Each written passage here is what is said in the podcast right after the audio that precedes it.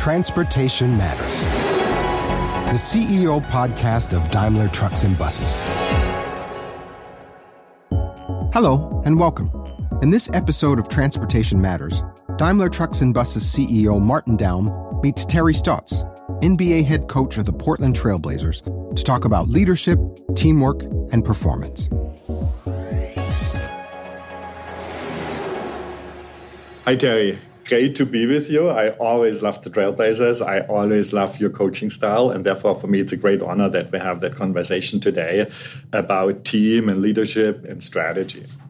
But let me start with a personal anecdote I had once in the in the Moda Center when I watched a game, and I watched the game Trailblazers against Dallas Mavericks, and for me that is really special because in Dallas played my all-time favorite Dirk Nowitzki. Yeah? I'm a huge fan. As a German, I have mm-hmm. to. When Dirk played, I always cheered for Dirk, and I'm a Blazer fan, so I cheered for the Portland Trailblazers, and that irritated my neighbor on the seat because he thought I didn't get the game. You have a Dallas Mavericks, uh, you know, history, mm-hmm. uh, and as an assistant coach, when you were there, you won the championships in 2011. Who won the championship, Dirk Nowitzki or the team? Uh, that's a good question because the answer is both.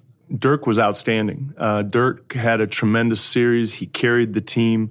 But there were a couple games, I think maybe even game six, where he had a slow first half and the team really came through. And when you talk about winning a championship, it goes beyond just winning the final series. And so to answer your question, we had, I don't know how many players throughout the course of, of that championship run where different players helped us win certain games. Jason Terry, Peja Stojakovic, Jason Kidd, Shawn Marion, Brian Cardinal, Ian Mahinmi. I mean, you go down the list and there wasn't one player that did not help us win a game during that championship series. You know, we played Portland, we played the Lakers, we played Oklahoma City, and we played Miami. And so there were a lot of games where you needed a team.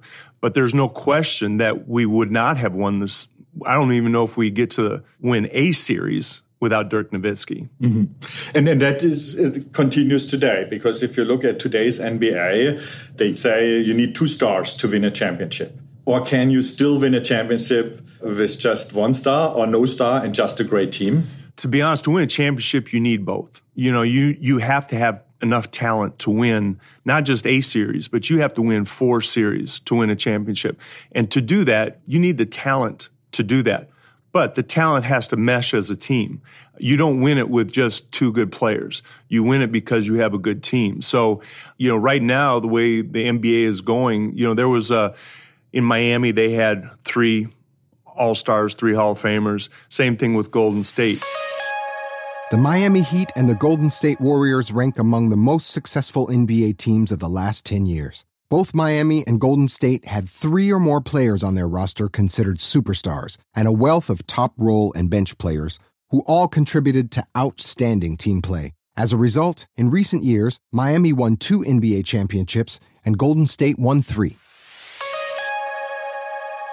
I think now you're seeing that there isn't a team that has three of them, but I think all the best teams have at least two All Stars because talent does win in this league. And that's interesting for us. I mean, I look here the, the resemblance to business as well.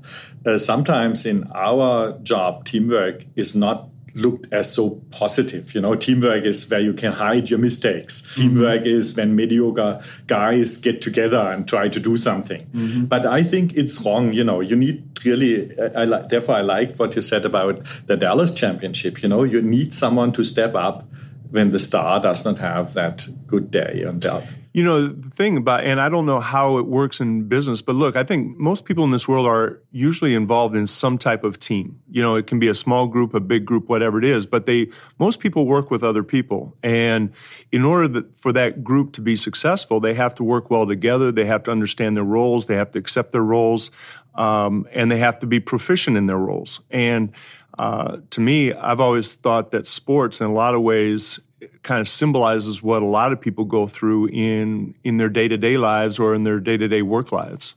And for me that means when you have the team bringing the team together uh, I call that the true diversity that you have so complete different uh, characters, you know, trying to fit to each other. Characters potentially who never would meet each other in a private life, right. but you bring them together. Have you experienced that too, or do you prefer teams where everyone thinks and acts the same? No, I think that's difficult to to even try and assemble a group like that. You know, everybody has their own likes, dislikes, personalities. I think one of the challenges in the NBA in particular is that we spend so much time together. Uh, we're on the road together. There are very few days off. And so you have to be able to get along with your teammates, with your coaches, but understand that there is a difference. That's one of the challenges I think when you're when you're coaching a team, especially coming into a, a new team or when you add a lot of new players, is getting that cohesion and understanding and acceptance of, of each other and understand that everybody has strengths and weaknesses and you try and make take advantage of, of your strengths and minimize your weaknesses. And uh, but everybody needs to be able to contribute in their own way. And uh, when you now, as a coach, come to that team, are you part of the team or you are outside the team? You know, as a head coach, obviously I'm a, I'm a part of the team, but I do I think I separate myself a little bit because I can't be one of the guys because I have to make tough decisions. Mm. You know, I make decisions that impact players' lives, careers, uh, wins and losses, and you know I'm in charge of making sure everything goes okay. So I I have to separate myself, but I do try and be myself around the players, be myself around the coaching staff, because I am part of it. I I'm with them they see me every day. You know, I'm not stuck in my office. Uh, there's an interaction. I have interaction with all the players and all the coaches almost every day. So uh, my my leadership style, my coaching style is more involved, and uh, I solicit people's opinions. And uh, you know, I'm not. I try not to stay in an ivory tower and and try and be above mm-hmm, it. Mm-hmm. But at the same time, um, I do pick my spots as well. Uh, we in business we use sports a lot as an analogy. And therefore, we talk here about team building because team for us is important too. And we have stars who contribute a lot, you know, on the other side. Uh, we have a lot of people who carry in the daily load. We have to work together, but we have to have different personalities. So that all fits into the business world. How is that on the sports world? You look sometimes to the business world. I know that you have an MBA. So does it help you to be a better coach or is it, was it? Um, you know, it's, um, I'm, I'm proud that I got my MBA. I don't know how much it uh, carries over. I did probably my favorite course during my whole MBA program was organizational management and group dynamics. And I really enjoyed that because I think that is probably the biggest carryover. You know, I had economics and accounting and statistics and all that, but really my job is beyond the X and O's of basketball. It's group dynamics and small groups, whole groups, individual, you know, two or three people groups. So I think that is the biggest carryover for me from everything I studied in my MBA program. But, you know, I'm curious, you know, like you are, you're the CEO of a huge company. And obviously you have thousands of people, I imagine, that are part of your team. What I do is a very small group. And so I would imagine, and it's a question for you, is that how do you manage? You have your your vice presidents and presidents, and now they they are basically your assistant coaches, and you're looking over hundreds of groups. And so I have the ability as a leader to oversee a small group of people, whereas being a CEO of a company, to me, that's interesting to can you even use the same analogies as a coach who is overlooking such a small group? I would say yes, because on the one side you have your, your direct group, and that's when I look the people I interact on a on a daily or weekly basis. I come to 15, 20, which is about your team size.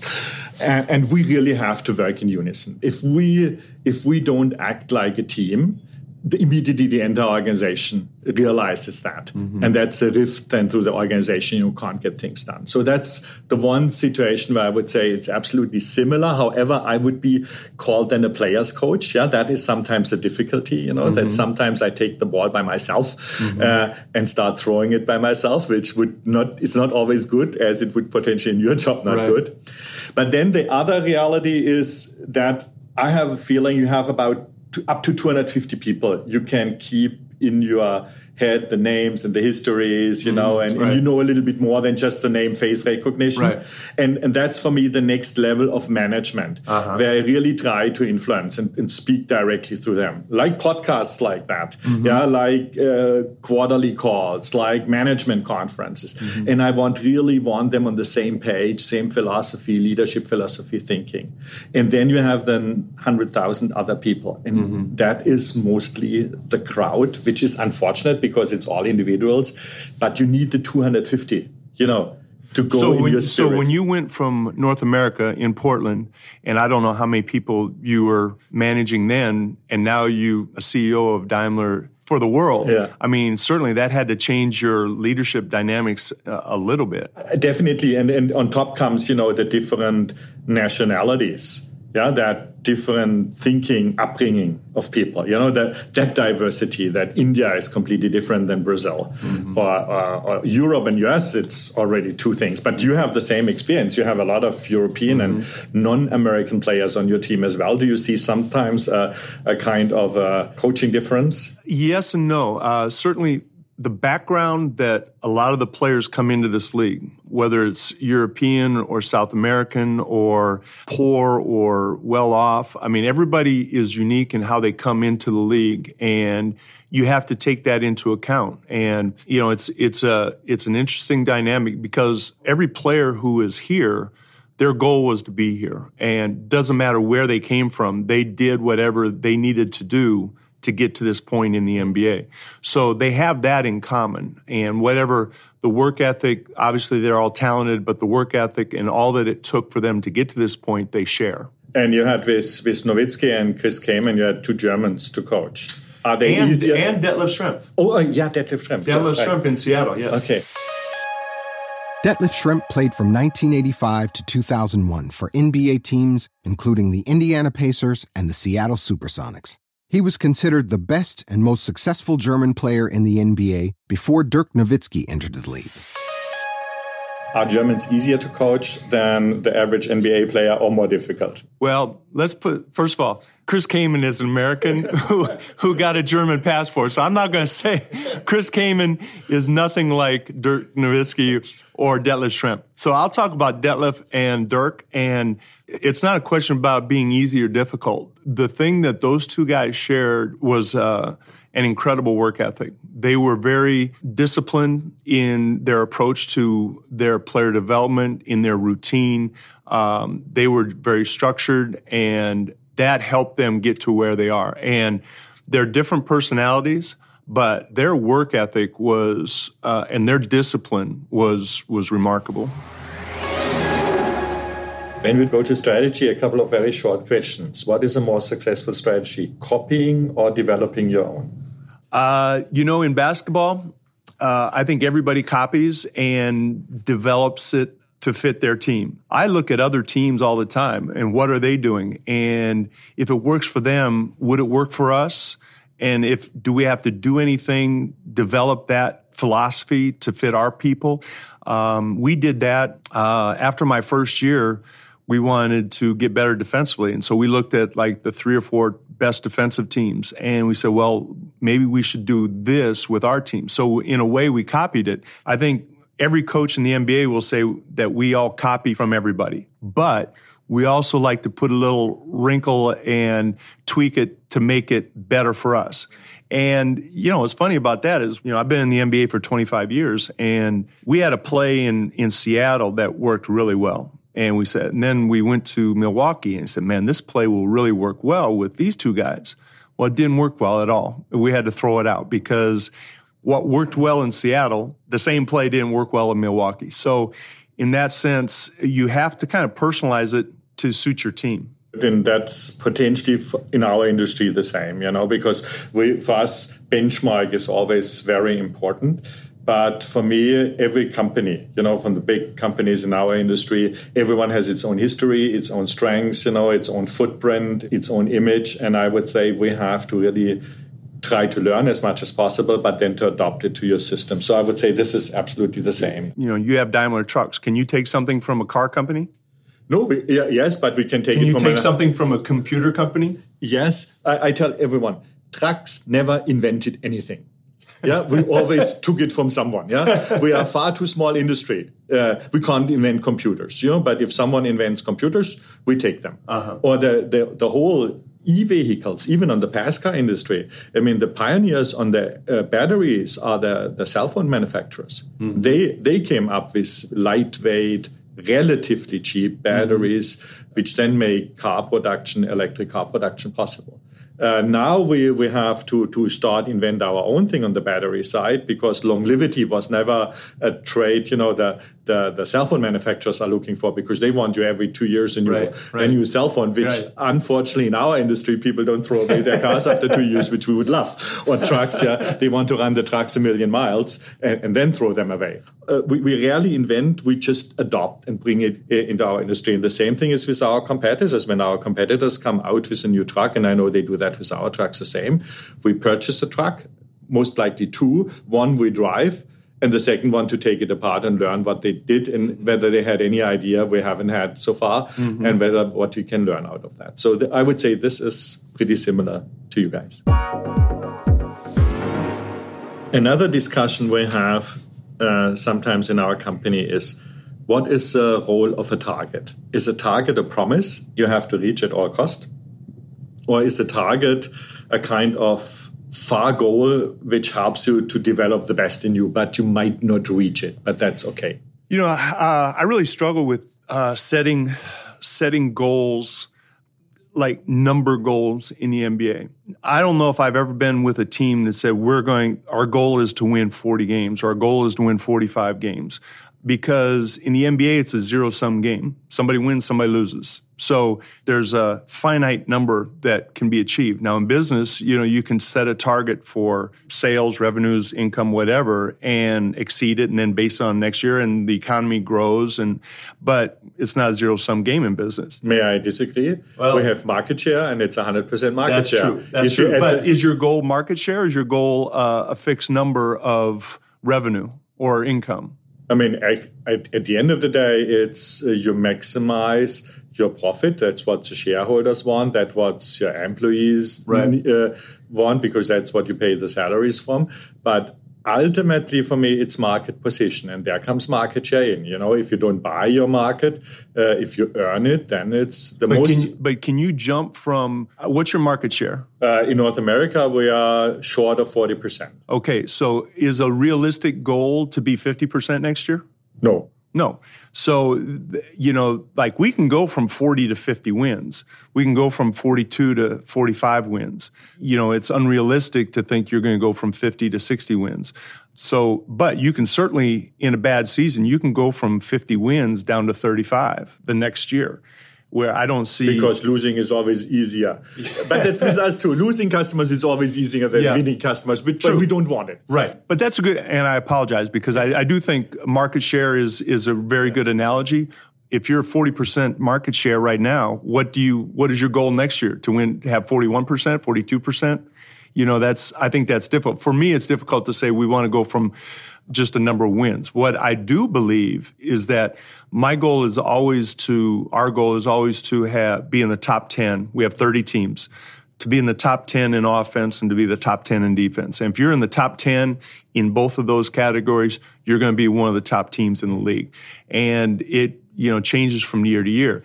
I would say this about Daimler: you're going to be you're you're going to be top ten. You're going to be yeah. every year. You're going to be you're going to be pretty good you know, you're the Golden State Warriors. Yeah, and, and actually that is that is great that analogy because for me it's market share itself is not a target. Right. Yeah, I, I always say if I can get a higher market share by slamming my fist on my my desk, I potentially have a broken fist or a broken desk or something like that. Mm-hmm. Uh, market share, you can't have market share as a goal. You have to be, therefore, like uh, your best defensive or best offensive mm-hmm. team. You need to have a product the customer like. You have to have the lowest fuel uh, consumption. You have the highest reliability. Mm-hmm. Yeah, you have yeah. the best service network. You know, right. you have to look in those categories right. that matters most. And if you're on top in all of those categories, then the market share no, that's is excellent. That's an excellent that's analogy. A, yep. And therefore, it, it, it works with your with, with and then and you always have to be cognizant that the others have the same idea. Mm-hmm. You know, if you lead in fuel efficiencies, what will what will the others do? They work on their fuel efficiency. Right.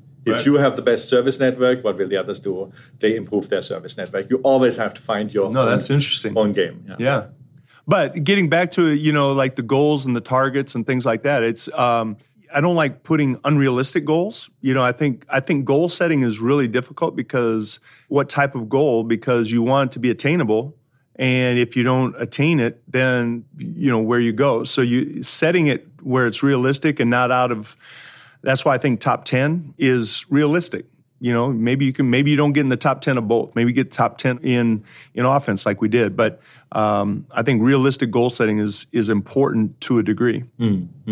And you do that for the team itself, or you have that for every individual player at the beginning of the season? You know, I think the players are aware of their statistics. Um, I think I don't go through every player and say that statistically you should average this many points per minute played, or uh, I do believe I like our players. Is you know, you should shooting percentage is a realistic number to shoot for. You know, Basketball is a very statistics driven game. During a game, you can score via free throws, field goals, and three pointers. Shooting percentage determines how many attempted shots actually go in. Having a high percentage for different shots means that a player is a very precise and consistent scorer. You should shoot for 40% from three. You should shoot for 80% from the free throw line, depending on who you are, if you're a good shooter. Um, but as a team, uh, I'll tell, when I talk to the team before we start training camp, I will tell them almost exactly what I told you. I'm not going to say how many wins we're supposed to have. We talk about winning the division, winning, making the playoffs, winning the division, winning the conference, winning a championship, you know, in those levels, whatever it takes to do those things. That's our goal. It's not about a specific number. But I will tell them to do that, we need to be uh, in the top 10 of both. Interesting, like we were, uh, I think we were third or fourth in offense last year, which was really good. But we were in the bottom five in assists, bottom bottom seven in assists, which kind of was contradictory. But the most important thing to me, I would love to have been a better passing team. But the most important thing was that we're in the top top five in offense. So that was more important than whatever said I, whether we should average 25 assists. Most important thing is that we were a good offensive team. What I always wonder is in these short breaks during an NBA game, you know, the timeouts. Mm-hmm. Are you really telling those players something meaningful? Uh, I'd like to think so. I hope so. Basketball is not necessarily a difficult game, but uh, I think it depends in the timeouts. It depends on the situation. I'm not necessarily a long talker. Um, those timeouts, especially national TV games, get to be a little long. You know, I have about a minute that I can make whatever point that I want to make, unless I'm really upset and then I can go longer. But to me, those timeouts, it's an opportunity for the players to obviously get their rest, catch their breath. What I try and do in the timeouts is give a little synopsis of what's been going on, what we can do better, or what we've been doing well. And then going into play, give them a play or two that we want to run and just kind of encourage them to keep playing hard. But I, it is meaningful, but I think the different things that you're trying depends on the situation of the game that what you're trying to get accomplished with those timeouts. Have you ever experienced that in a halftime, because of your speech, you could turn around a team completely? The answer is no. From from an NBA standpoint, uh, I think in college you can. I think there's uh, you're dealing with younger players, very emotional. The dynamics between the coach and players is different. When we play 82 games, 82 regular season games, I can get upset four, six times a year, maybe. But if you do that too often, uh, it loses its effect. But I think the most important thing about halftime is that you're genuine. And whether it's genuine discontent with what's going on, if you're really upset or if you're really happy or, you know, trying to keep them going or whatever it is. But to answer your question, can you turn around a team at halftime with a talk? I think you can have an impact, but once they start playing the third quarter, I think they forget what I said in the locker room. in what we have in, in, in business, always a discussion too is what has a bigger impact on motivation if you praise a player, said, hey, great game, you are, I'm so amazed how you're playing, or is it more the criticism? You know, you played Yeah. fairly well, however. You know, I try, I really try to be uh, mostly on the positive side. I think that suits my personality. I do think that praising good behavior uh, reinforces that behavior. But the, the converse of that is a lot of coaches say a basketball is a game of mistakes and you have to uh, correct mistakes. So more about the criticism, it's not necessarily the criticism, but the manner in which it's done, you know, how you can do something better rather than saying you're not doing something. Again, even if there is criticism, I try and reinforce it with with what they have done well, whether it's in that game or previous game or what we've practiced, so that they have uh, kind of a a point of reference that they can use to to be better. And the other part of it is our players are pretty smart and they know when when things aren't going well. A lot of the criticism that we do, and I shouldn't say criticism, it's more uh, critiquing and improving, is after the game, maybe the next day, and watching video of. And when you watch video of a team, you can really reinforce the positive and correct something that didn't go the way you wanted to and you can talk about it in video i think the when in the emotional time during a game or at halftime or timeout is kind of a it's difficult to correct behavior in that short of mm-hmm. time mm-hmm. you can point it out but i don't know how much it's going to get corrected as far as a teaching point that's why you try and stay stay positive because i am a believer that to be a good player you have to have confidence and you have to have a belief that things are going to work out and you do that with positive reinforcement. And I would say that's the same for us in business too. Yeah, I, I, say always you have to love the people. Yeah, and you have to really believe in your counterpart, regardless on what level that guy is, mm-hmm. and, and, that gives him a more, far more inner strength, mm-hmm. you know, to perform well and to improve his or her game mm-hmm. than if if you go in and said, hey. You, you couldn't do that, and why didn't you do that? Right. There's not a player out there that is purposely not doing something. I mean, you would like to think that they're trying their best, and maybe their best wasn't good enough, or maybe they weren't mentally focused on what they should be doing. And to me, that's the bigger challenge is not what they're physically not doing. A lot of it is the mental part of it is being engaged, being focused, being uh, aware of what you're supposed to be doing at a certain time. As, as, as a visitor to a game, for me, sometimes the most stressful moment is when you have a player who goes for three pointers, you know, and he's 0 for 5. Mm-hmm. And then he tries a 6 one. Mm-hmm. And you, as a visitor, know exactly this is not going in, and it's not going in. It's 0 for 6. And that is when we start cursing at the coach. Don't give that guy the, tell that guy he shouldn't. And you know, and that's that's that's a good point. And I uh, that kind of ties into what I was just saying earlier is that I think you have to give the players belief that if that guy is a three point shooter, if Damian Lillard missed his first five shots, he needs to take his sixth shot. Now, if it's a player who is not a, a great three point shooter, then maybe he has to rethink it. But to me, what he has done in the past in that game cannot dictate. He's got to take that sixth shot. And as a coach, I think shot selection is really tough because players have to believe and have a confidence that when they shoot, it's going to go in. If you're thinking about whether you should shoot or not shoot, then it's not going to go in. I'm a huge believer in in the confidence aspect of, of shooting the basketball. When you look at players, and that is sometimes I look when I look at young kids coming into the junior management role I, I, try to assess their potential. And now in basketball, if I go to ESPN, they have these curves, you know, where the entire career, the next seven years of right. that player uh, mm-hmm. is mapped out. Mm-hmm. Uh, is that as a coach for you something which determines the future, or is it something as a coach that uh, uh motivates you to do better? It's interesting. You talk about, you know, you recruiting talent for your company. And, you know, when you're recruiting, I would imagine you're rec- hopefully recruiting a, a, person who can work for you 20, 30 years, you know, yeah. has that kind of talent. When we recruit players, we hope that he has a five or 10 year career.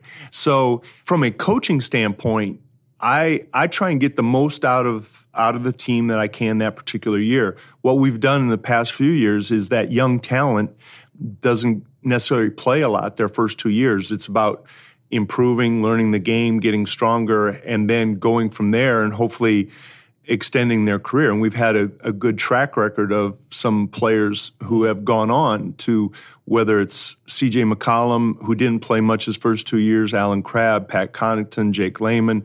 So we've had a lot of players who we've been able to develop over time I don't get into the the recruitment, the drafting of players. Uh, I think our our front office, Neil Olshey, our general manager, and his staff do a great job of identifying talent and talent that would work well within our system.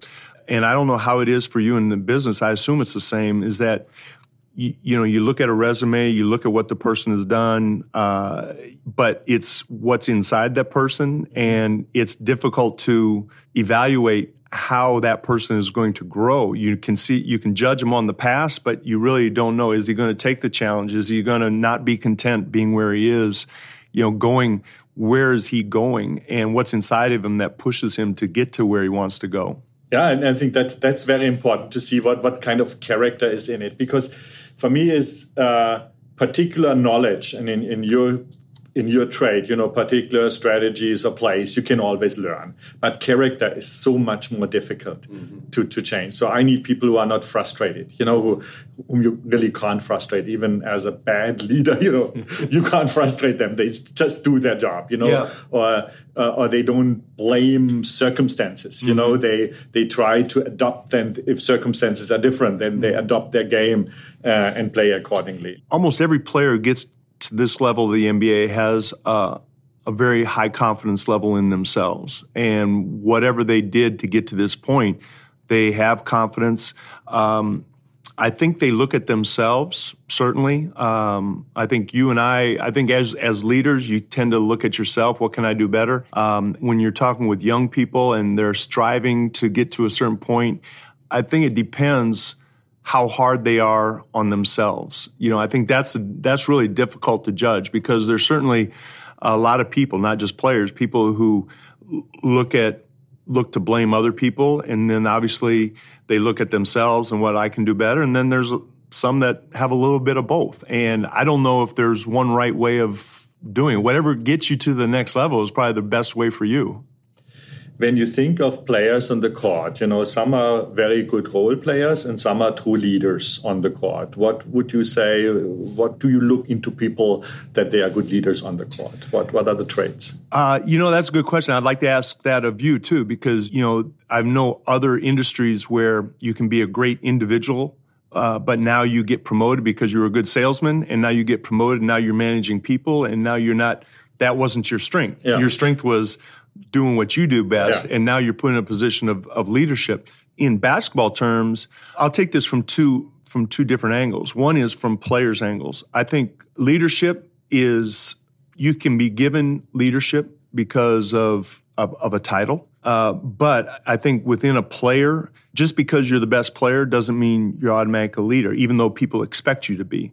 I've been very fortunate through my career that some of the best leaders I've been around haven't been the best player, but they have such a great work ethic and they have the respect of their teammates that they can say things to their teammates. They can do something because of how they conduct themselves, how hard they play, how passionate they are about winning, that they become leaders because of the respect their teammates have for them.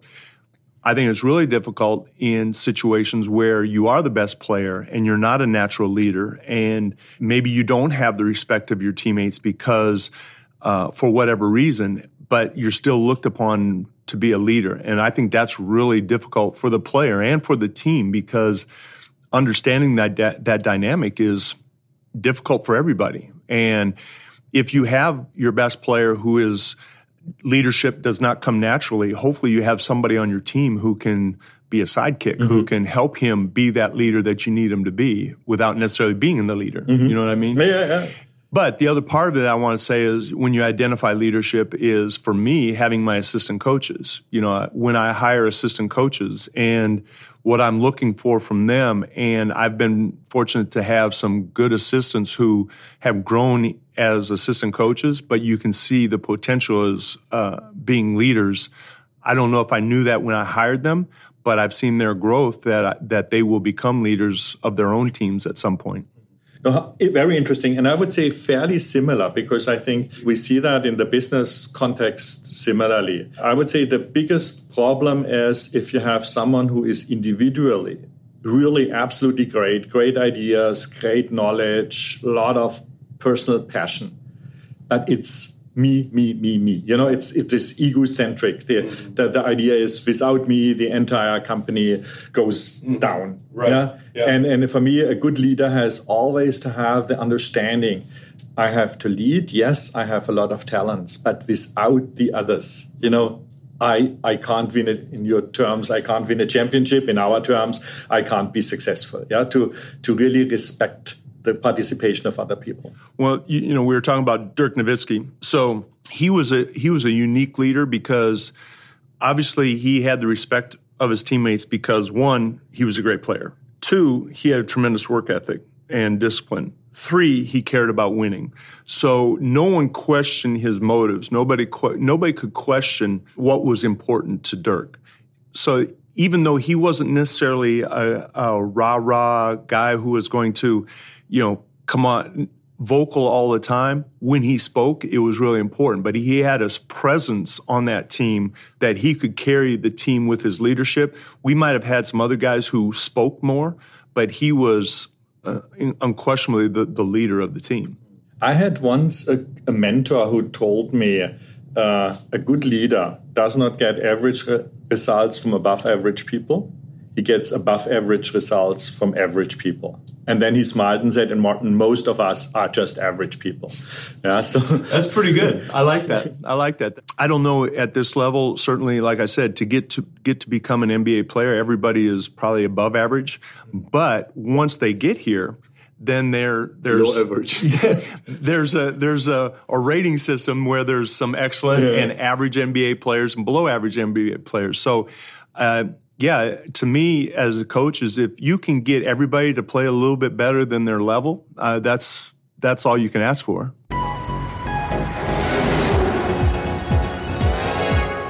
And that is what I love about the NBA basketball that every team can beat every other team. You know, there that's not like sometimes in other sports where you have these rich teams think they can buy all the stars, and mm-hmm. then you have the underdogs where it's very unlikely mm-hmm. that they can beat the favorite. You know, in, in, NBA, everything is possible. It really is, and it can change because of the dynamics of a team. Where if you get one or two good players, it can really shift uh, the dynamics of your position within the league and sustaining uh, a level of excellence. Like I'm, I'm just amazed by San Antonio and what they've been mm-hmm. able to do for for 20 years, 22 years, be in the playoffs every year, and they have they have great coaching, they have great players, they've done a great job of uh, making decisions along the way.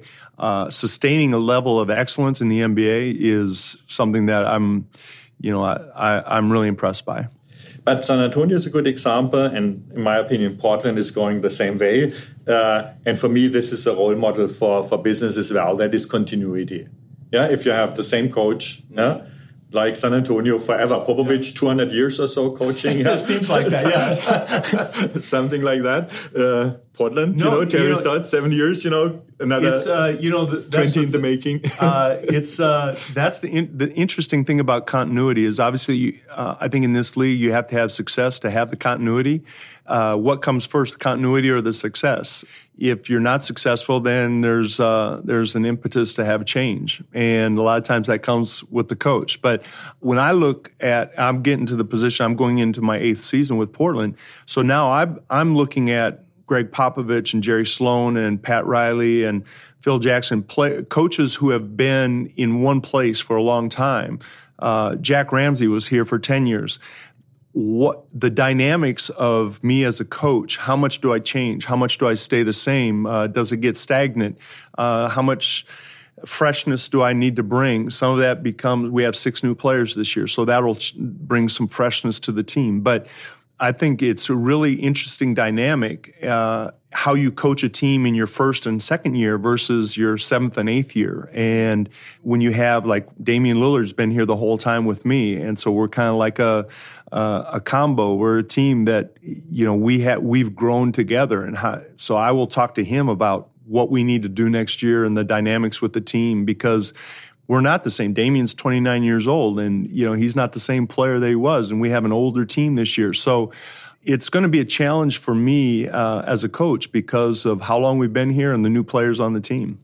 But I think this is with a continuity, and you use the right word. There shouldn't stagnant would be the wrong thing. Yeah, but if you, for me, it's continuity, even if it's not successful, and you you see increases over the last year, mm-hmm. then it's always a better way than to blow something up because right. blowing up for me is always a sign I have no strategy. You know, I throw all the, the puzzle pieces in the air and hope that when they fall back on the table, I get a new idea. Yeah. yeah? yeah. Again, in sports uh, and I guess in basketball, but when you want to start over. And the one of the things that I think is challenging is in today's society, like if you don't win a championship, you're not winning. And I have a problem with that because I think you can have a successful season without winning a championship. Obviously, everybody wants to win a championship, but if you're making the playoffs here every year and you have a chance to all you want is a chance to win a championship. But uh, so many times uh, you hear this uh, in the media or you hear this in social media about, well,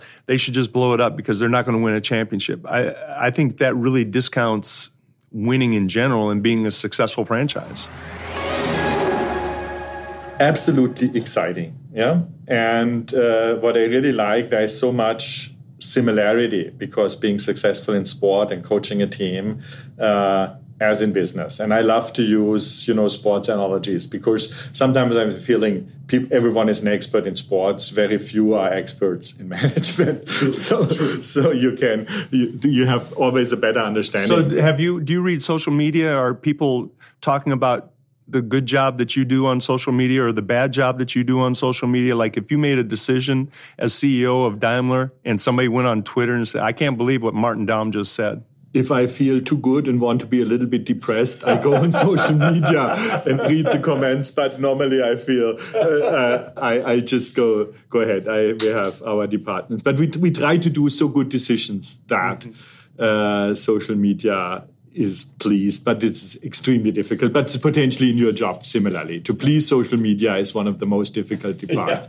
yeah. because you could always win a championship yeah. every single day. And right. and by the way, 82-0 is the right. target for your for your games. No, I wish you for the next season all the best. I wish you a, a lot of exciting games, and I look forward to be in some of them. Yeah. Martin, it was, uh, it was a pleasure to be here. And for those of you listening to the podcast, everybody should check out the commercial with the threes for trees uh, that we did a few years ago. Martin makes shooting threes look so easy. Yeah. Thanks, coach. All right. Thank you. There are striking parallels and similarities between being a successful leader in both professional basketball and in business. Our takeaways are first, a good leader gets above average results from average people. Second, to win a championship, you need both a good team and stars who can make the difference. And third, copying successful concepts can sometimes be better than reinventing everything.